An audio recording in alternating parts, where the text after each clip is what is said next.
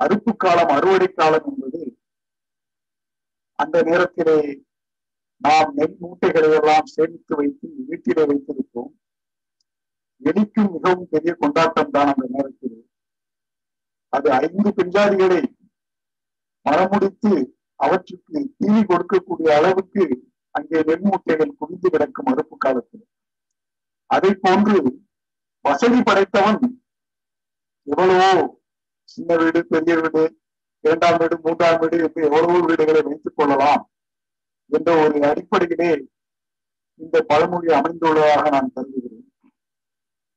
ஆனால் அதே நேரத்திலே அந்த பழமொழி பல பழமொழிகளை நாம் வந்து பயன்படுத்தி அதை அதன்படி நடக்கலாம். ஆனால் இந்த பழமொழியை பொறுத்த மட்டும் இதை நாம் உதாரணமாக எடுத்துக்கொண்டு இதன்படி நடக்கக்கூடாது என்று நான் கருதுகிறேன். ஏனென்றால் ஒரு பெண்ஜாதியை சமாளிப்பதே பெரிய வேலையாக இருக்கும் பொழுது ஒருவன் எப்படி ஐந்து பெண்ஜாதியை சமாளிப்பான் என்பதையும் ஒருவன் யோசித்து பார்க்க வேண்டும். அது மட்டுமல்ல நமது கம்பர் சொல்லி இருக்கிறாரு இல் ஒரு வில் ஒரு இல் ஒரு சொல். ஒரு வில் விட்டது அம்பு அவ்வளவுதான். ஒரு சொல் சொன்னா சொன்னதுதான். ஒரு இல் ஒருத்திதான்.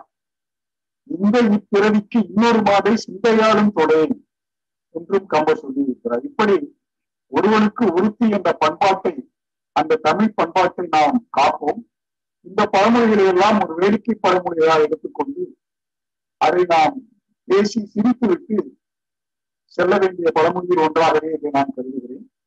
அன்புக்கு நன்றி.